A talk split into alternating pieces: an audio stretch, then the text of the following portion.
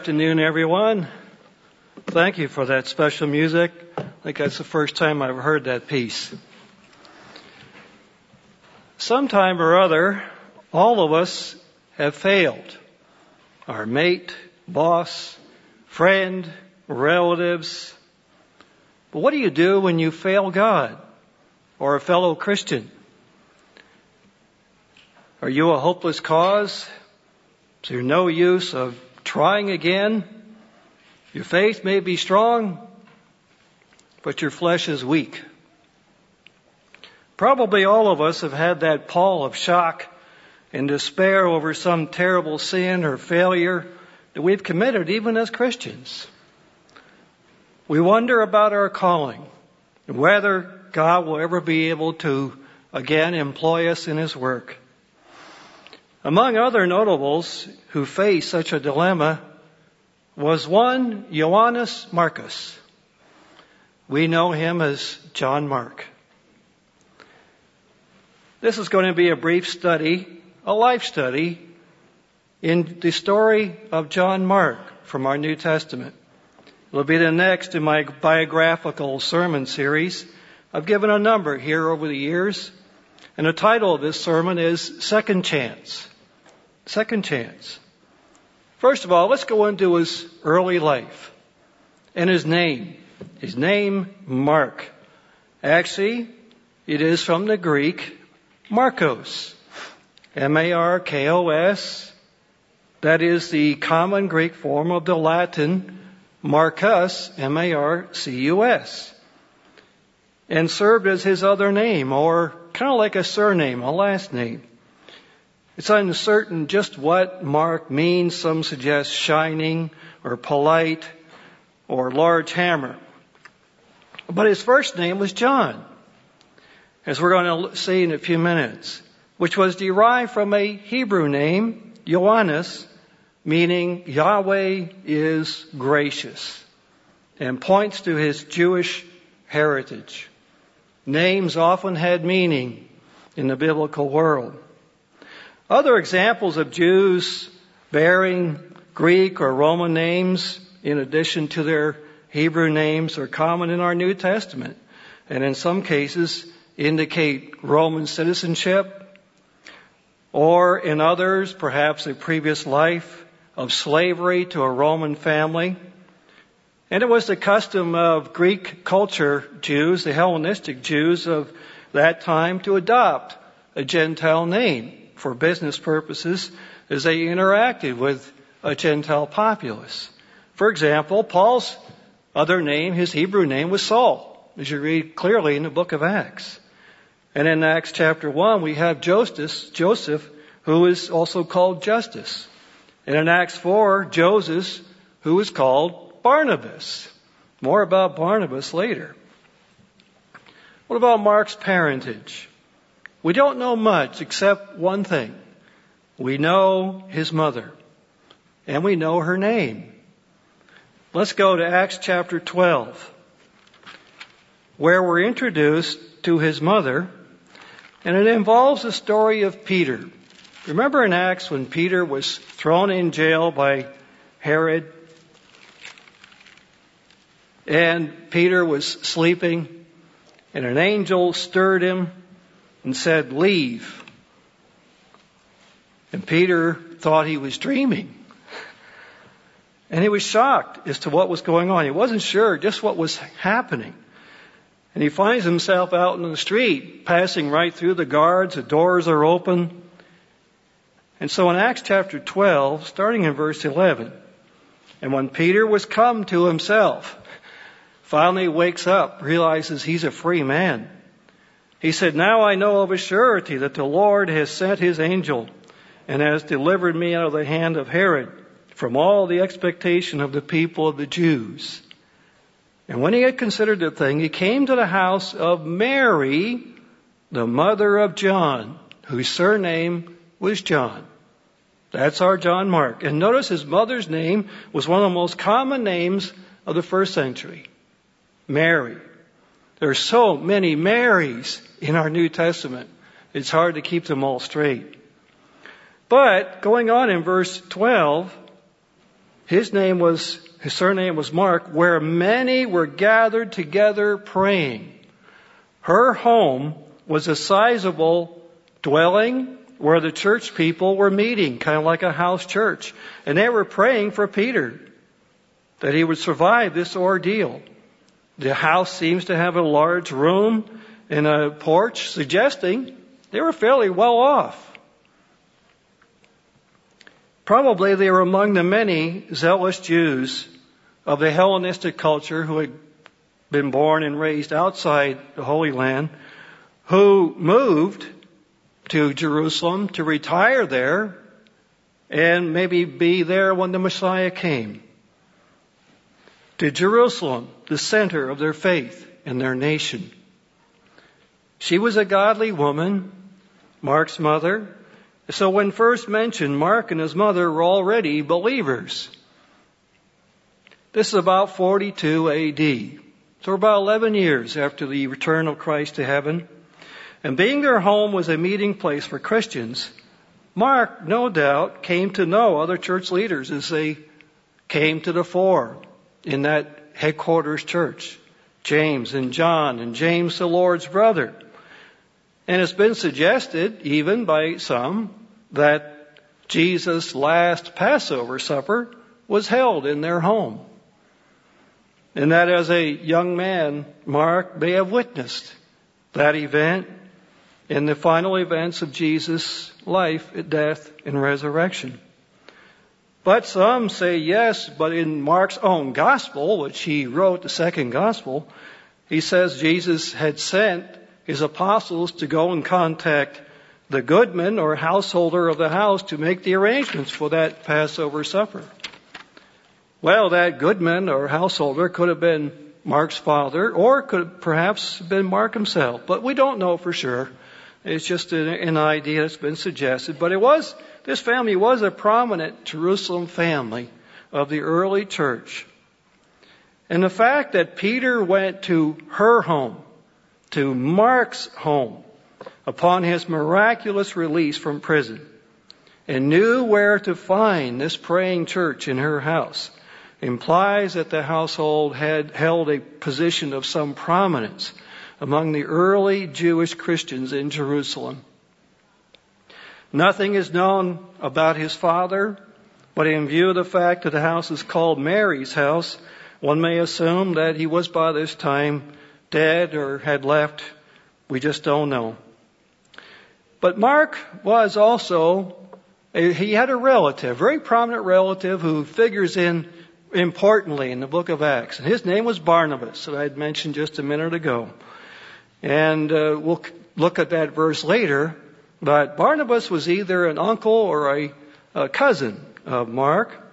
And we're told about Barnabas that he was a Levite, a native of the island of Cyprus in the eastern Mediterranean and he was a landowner. So let's go to Acts chapter 4 and verse 36. Acts chapter 4 and verse 36.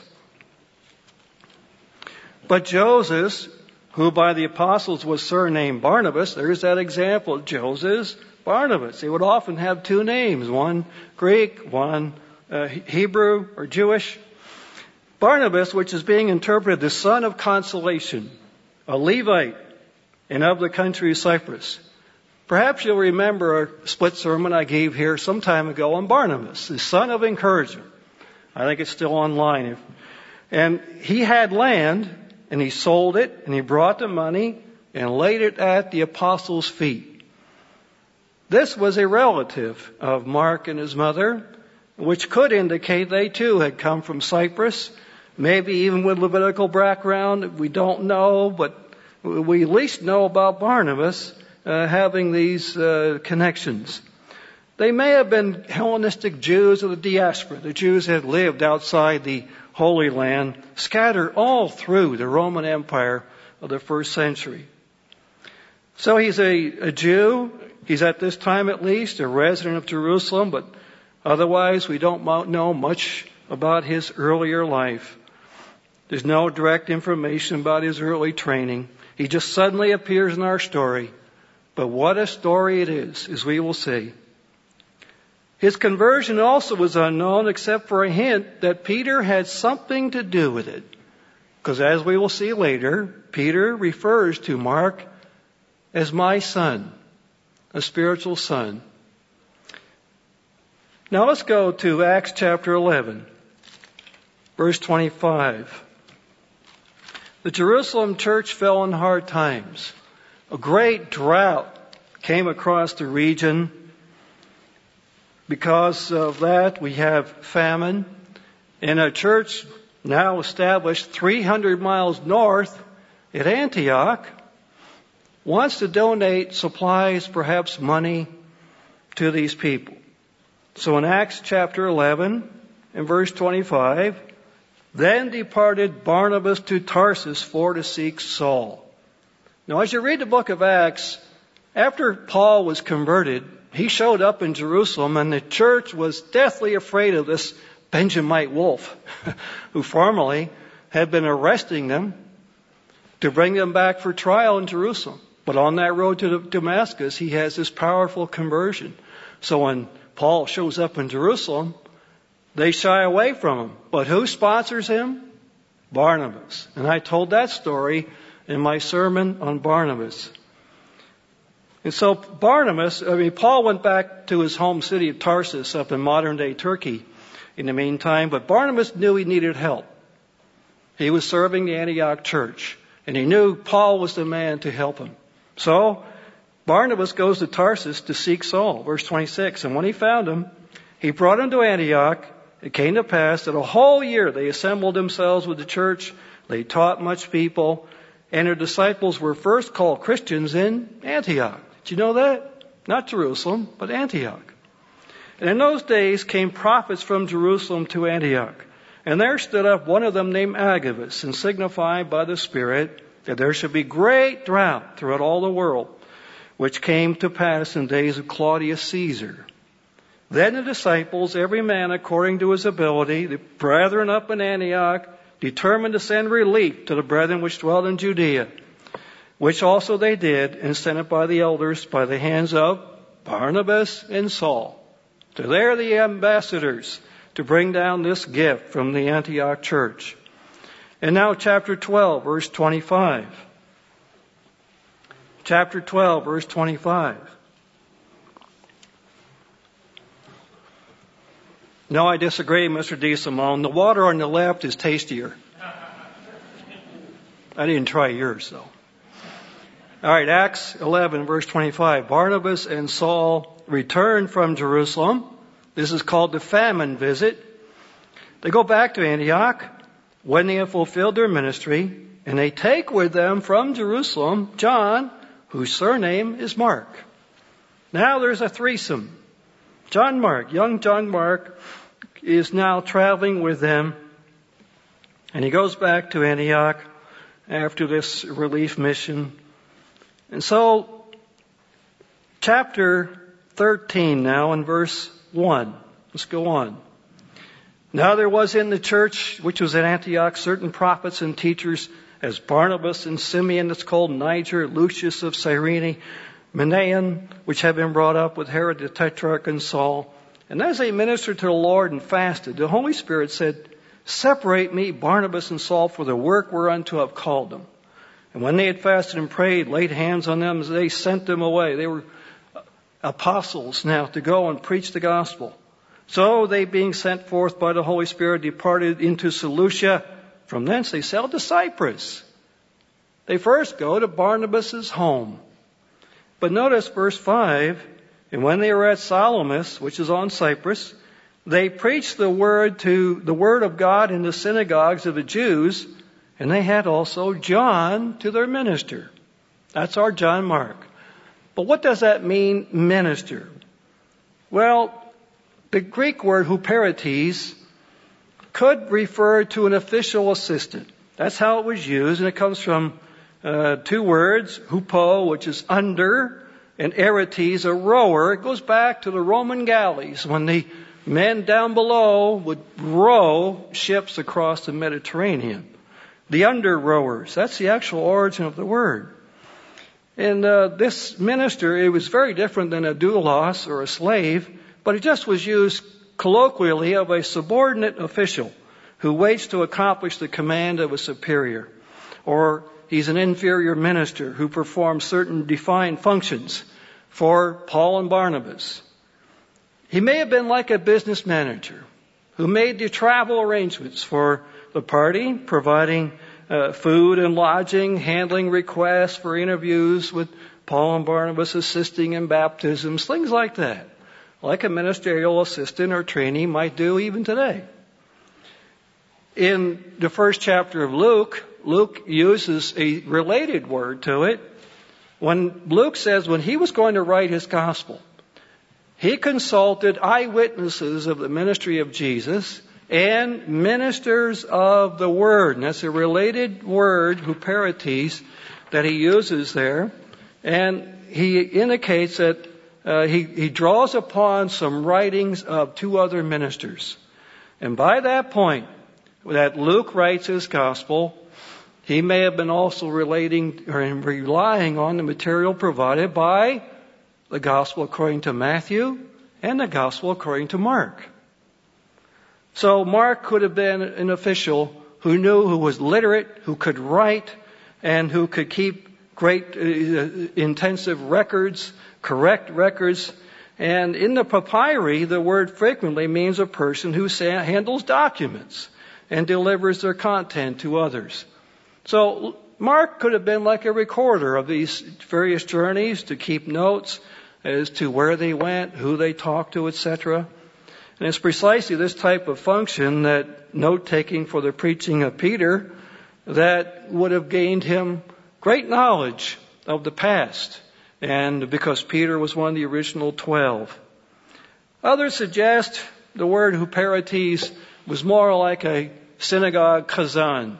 Uh, we read in uh, Luke 4 and verse 20 when Jesus gave his great sermon there at the synagogue of Nazareth, he was handed a scroll of Isaiah by an attendant, a minister. And then when Jesus unrolled it, he gave his sermon and he rolls it back up and gives it back to this kazan. Kind of like a overseer uh, for the synagogue. It, it may have that uh, responsibility. Others suggest that as a minister, Mark was more of a helper, preaching and teaching uh, right along with Barnabas and Paul. We don't know exactly, but that's, there are some ideas in how the word was used in that time period. So he was a ministerial trainee or assistant, a teacher or business manager, and of course we know him today as the author of our second gospel. Ancient writers, beginning with Papias, according to Eusebius, in the first half of the second century, called Mark the interpreter of Peter. That he was kind of like the interpreter who would translate languages or maybe act as a secretary. And there was a close connection, as we've already seen in Acts, and we're going to see it even stronger a little bit later. Many believe that Mark drew a good deal of his material about when he wrote his gospel from the apostle Peter. But the Gospel of Mark is certainly uh, not derived simply from Peter's influence. Well, what other details can we glean about this man? Uh, his friendship with Peter certainly was outstanding. Peter was welcomed in this home and would provide much of the information that uh, Mark would need for his gospel. And we're going to see later, Mark may have been of help to Peter when Peter himself begins to write his first and second epistles. This is all going back to the earliest days of the Church of God in Jerusalem. So making, this all makes Mark a well-informed author for the second gospel. Probably acting as Peter's secretary, amanuensis, and his gospel may largely have been written uh, based on Peter's sermons that he heard himself plus the actual interaction that he had with this uh, apostle of Jesus. Now, let's go to Mark chapter 14. There's an intriguing little story at the end of Mark's gospel that only appears in his gospel. Mark 14. Mark 14 verse 50. This is Jesus' arrest. The Roman soldiers and the police force of the temple showed up, and all Jesus' apostles forsook him and fled. Verse 50. But after that, only Mark records this detail. And there followed him a certain young man, having a linen cloth cast about his naked body. And the young men laid hold on him, and he left that linen cloth and fled from them naked. This may have been young Mark. Why? Well, the reason is that only this gospel mentions this story and this incident, which occurred after all the disciples had fled, would have maybe only been known by the person involved. In this case, perhaps young Mark. But why was he there? And what about this garment that he was wearing? In that first century, it was very common not to refer to yourself in the first person. John does the same thing. When he writes his gospel, he refers to himself as the disciple that wrote these things. They would refer to themselves in the third person. And that's maybe what Mark is doing here about this young man who flees, leaving his garment behind. What a contrast this is to our selfie generation and culture, where so much involves I, me, mine. They had a very different approach to things like that in that time period. And it's been conjectured that Mark may have been in the Garden of Gethsemane during Jesus' arrest because he was caretaker of a family garden that may have been on that hillside. And then at the time of Jesus' arrest, he had been sleeping there. Uh, there is perhaps a watchtower, and that would explain his state of being unclothed as he flees after they grab him. Verse 52, he left the linen cloth and fled away naked. It was all done so quickly. And they tried to grab him, and he wiggled out, and off he went, unclothed. Another idea is that possibly Mark had come to warn Jesus after Judas and soldiers showed up at his mother's home looking for him. And that he rushed off in a hurry, grabbing a linen cloth to warn Jesus about this party on the warpath, so to speak, to arrest him. And some say that that garment that he was wearing was that which was worn by rather wealthy people. So we have this curious little incident here that may indeed have been part of his personal story. But now let's get to his great crisis. Mark's great crisis. In Acts chapter 13 and verse 5. Acts 13. Let's start in verse 5.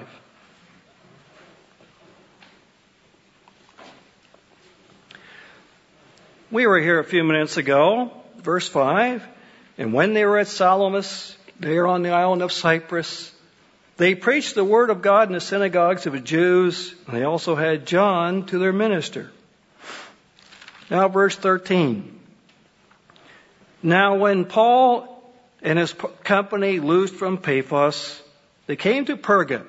They left the island of Cyprus and sailed north to what is today Turkey, to Paphos, and they came to Perga in a district called Pamphylia.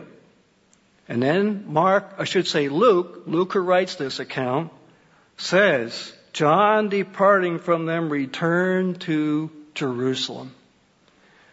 Luke does not launch into a tirade to berate Luke, uh, Mark for leaving the party. He simply states a fact. Mark leaves. No one can know for sure why he returned to Jerusalem. I've seen up to 10 different suggestions, and I'll go through some possibilities here in a minute. But whatever it was, Paul was later to regard Mark's action as desertion, and he holds it against him. What happened? Acts 13, 14, and 15, the hot button issue of the church was how should we receive Gentiles into the church? Do they first have to become Jews and the men be circumcised? before they become Christians. So hot an issue, it leads to the first ministerial conference in Acts 15 where it's finally settled. And it may be that Mark, this is suggested by the uh, historian William Ramsay, was finding it difficult working with Gentiles and having them come into God's church without circumcision.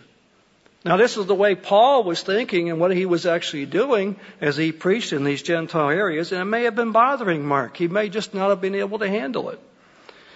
The evidence for this difference in Acts 13, only Mark's Hebrew name of John is used by Dr. Luke. There are hints that Mark's family, like Paul's, were Hebrews of the Hebrews. And so Luke only uses his Hebrew name. Is that a tip off, a clue to us that maybe Mark was struggling with this issue at that time? That's one possibility.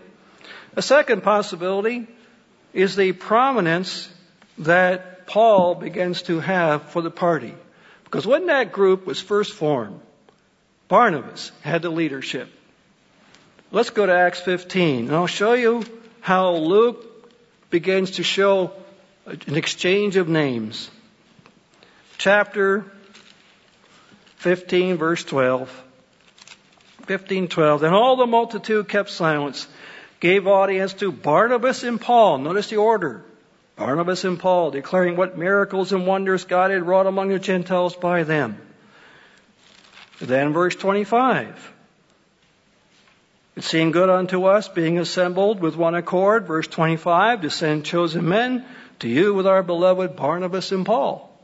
Again, still Barnabas is on top, leadership. But look at verse 22. Then it pleased the apostles and elders with the whole church to send chosen men of their own company to Antioch with Paul and Barnabas. Switch. Namely, Judas named Barsabbas and Silas chief men among the brethren. And then verse 35. Paul also and Barnabas continued in Antioch, teaching and preaching the word of the Lord with many others. In this chapter, Luke is telling us of a transition of leadership from Barnabas to Paul. And so it may be that Mark was having a difficult time uh, seeing this transference of power uh, going from his relative Barnabas to Paul. Paul may have been a difficult person to live with. And we just don't know, but this is another possibility. Barnabas uh, is the one who had been in charge, but now it seems to be shifting the other way. There are other ideas. For example, uh, he was young and homesick. That could be. He got seasick. You know, take, taking a Roman ship was not like a cruise journey today on these great luxury liners. It was something else indeed. He could have been afraid. I mean, they're going to dangerous areas. They were meeting sorcerers. They were being threatened at times. He's perhaps a very young man yet. The pace was too hard. I mean, Paul was uh, very could have been a very demanding person. He just kept surging on, surging on. It may have been Luke, uh, Mark rather, had difficulty making arrangements to, for the party to keep on traveling. We just don't know. Thankfully, we we can just leave it at that and say he went home. But Paul holds it against him. Let's move on. Five years later, at the beginning of Paul's second journey. So Mark was with them at the beginning of the first evangelistic journey. He leaves. Five years later, Paul decides to have a second evangelistic journey. About five years later. And so we read in Acts 15, verse 36. 1536. Some days after, Paul and Barnabas said, Let us go again and visit our brethren in every, every city where we have preached the word of the Lord. And Barnabas determined to take with them John, whose surname was Mark. But Paul thought it not good to take with him, him with them, who departed from them from Pamphylia and went not with them to the work. And the contention was so sharp between them They departed asunder one from the other. So Barnabas took Mark and sailed to Cyprus, and Paul chose Silas and departed, being recommended by the brethren to the grace of God. Whereas there was one team, now there is two. God can work through even problems like this. Barnabas sees something in Mark that was a potential that could be redeemed.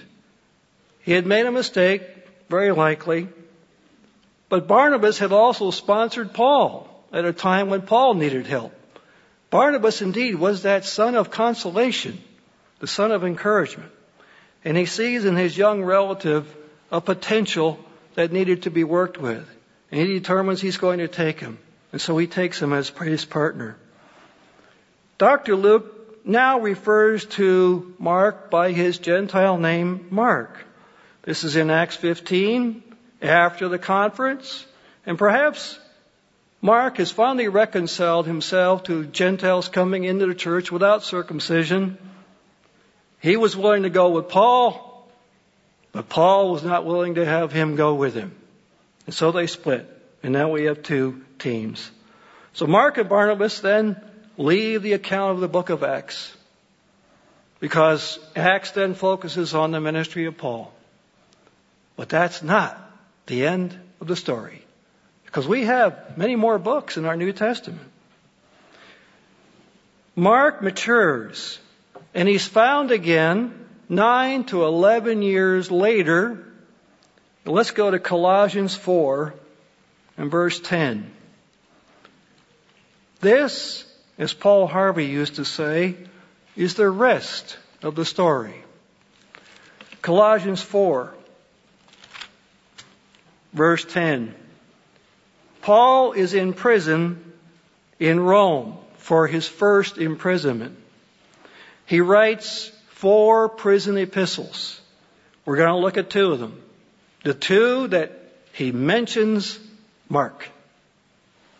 Let's notice the words he chooses to describe Mark, the one with whom he would not travel on his second journey.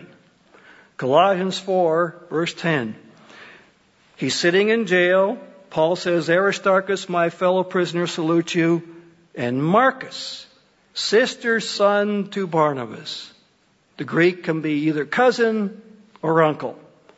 Touching whom you receive commandments. If he comes to you, receive him.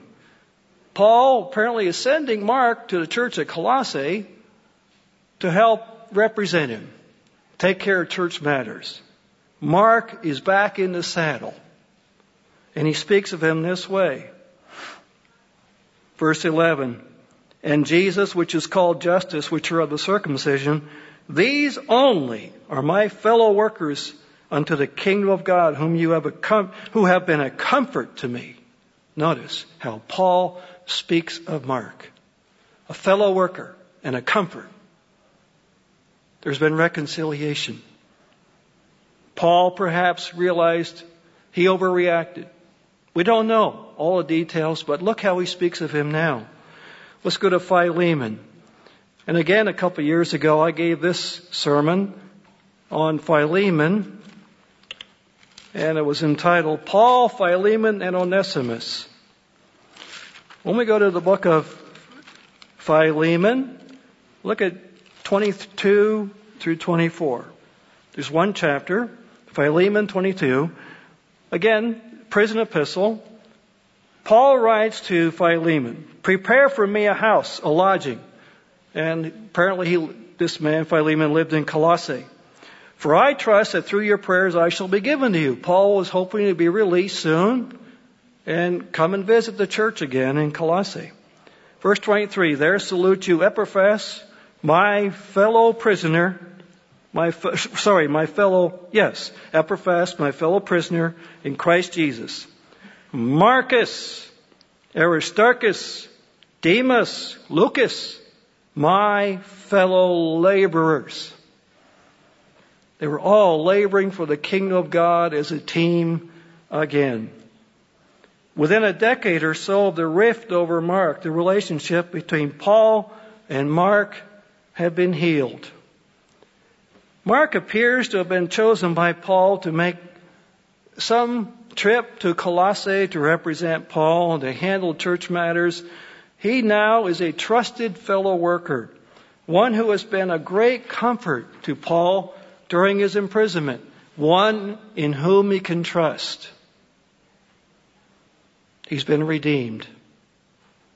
Several years later, Paul is in prison again in Rome and dies this time, tradition says, by beheading, around 67 or 68.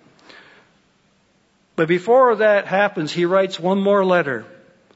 2 Timothy 4 and verse 11. 2 Timothy 4 verse 11. Only Luke is with me. Take Mark and bring him with you, for he is profitable to me for the ministry. Isn't that something? Paul's in Rome. He writes to Timothy, who's possibly at Ephesus at this time.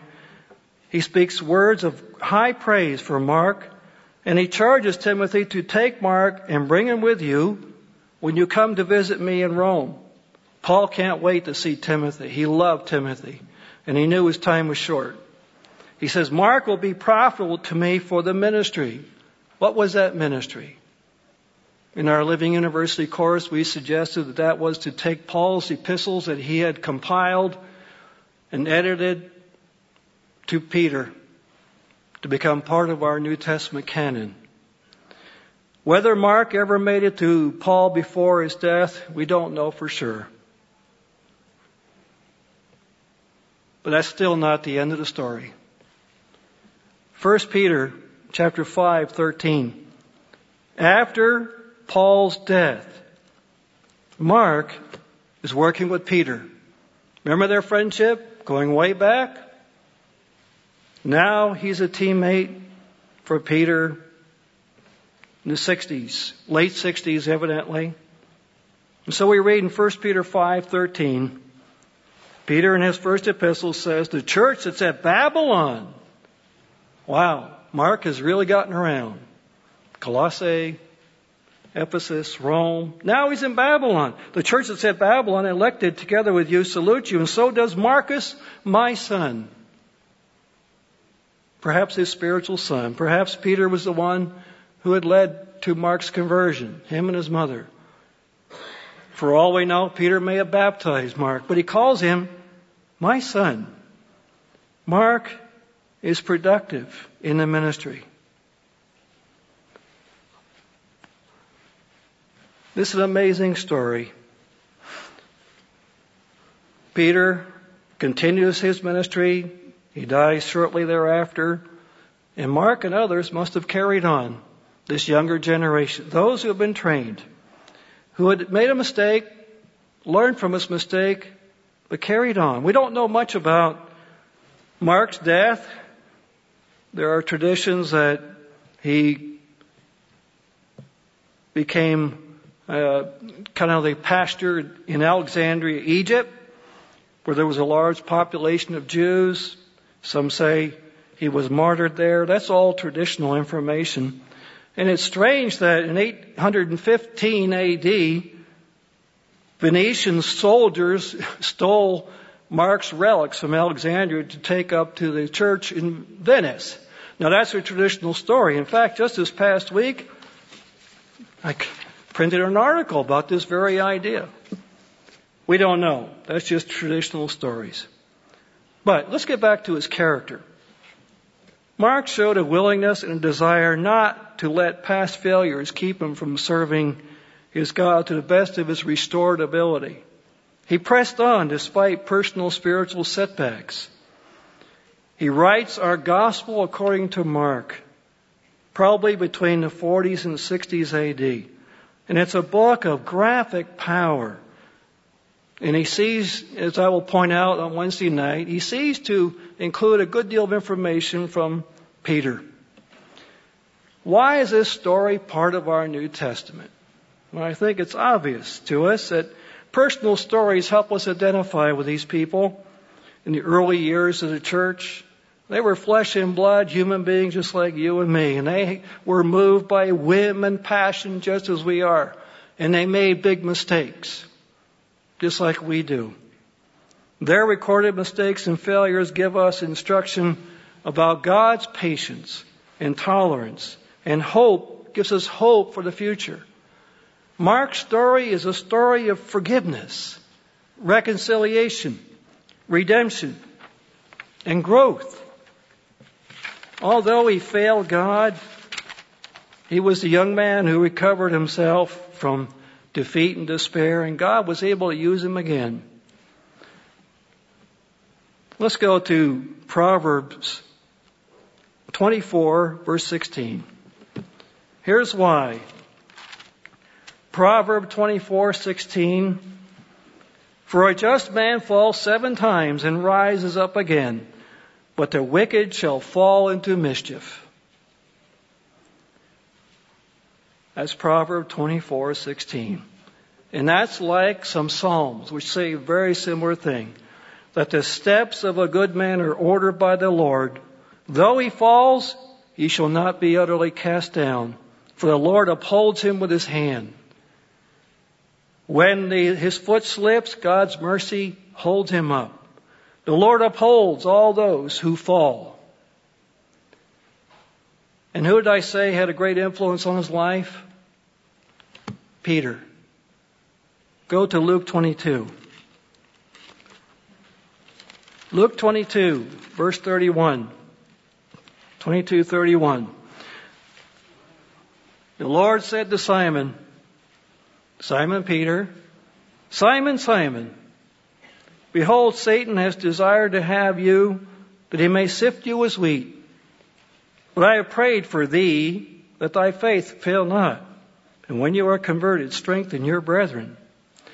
This is the benefit, one of many benefits of reading the King James, in that it distinguishes you singular and you plural, which we no longer do. We have one word for both. But in verse 30, 31, when Jesus said Satan has desired to have you, that's plural. That was all 12. But in verse 32, I prayed for thee, that's singular. Jesus prayed specifically for Peter that his faith fail not. And when you're converted, strengthen your brethren. But Peter's faith did fail him. And three times he denied his Lord. And yet, Peter was redeemed. Jesus appeared to him personally and helped recover that man who became the early leader of the church, the book of Acts. Peter knew personal defeat and he bounced back. And who does he work with later in his ministry? Young Mark, who made a mistake as well, had gone home. Peter was probably the best one to help Mark recover besides Barnabas. Is there someone you need to give a second chance? John Mark gives all of us hope that we can still serve God even after we fail Him miserably. It's not how we start that race that matters, but how we finish it, even after a second chance.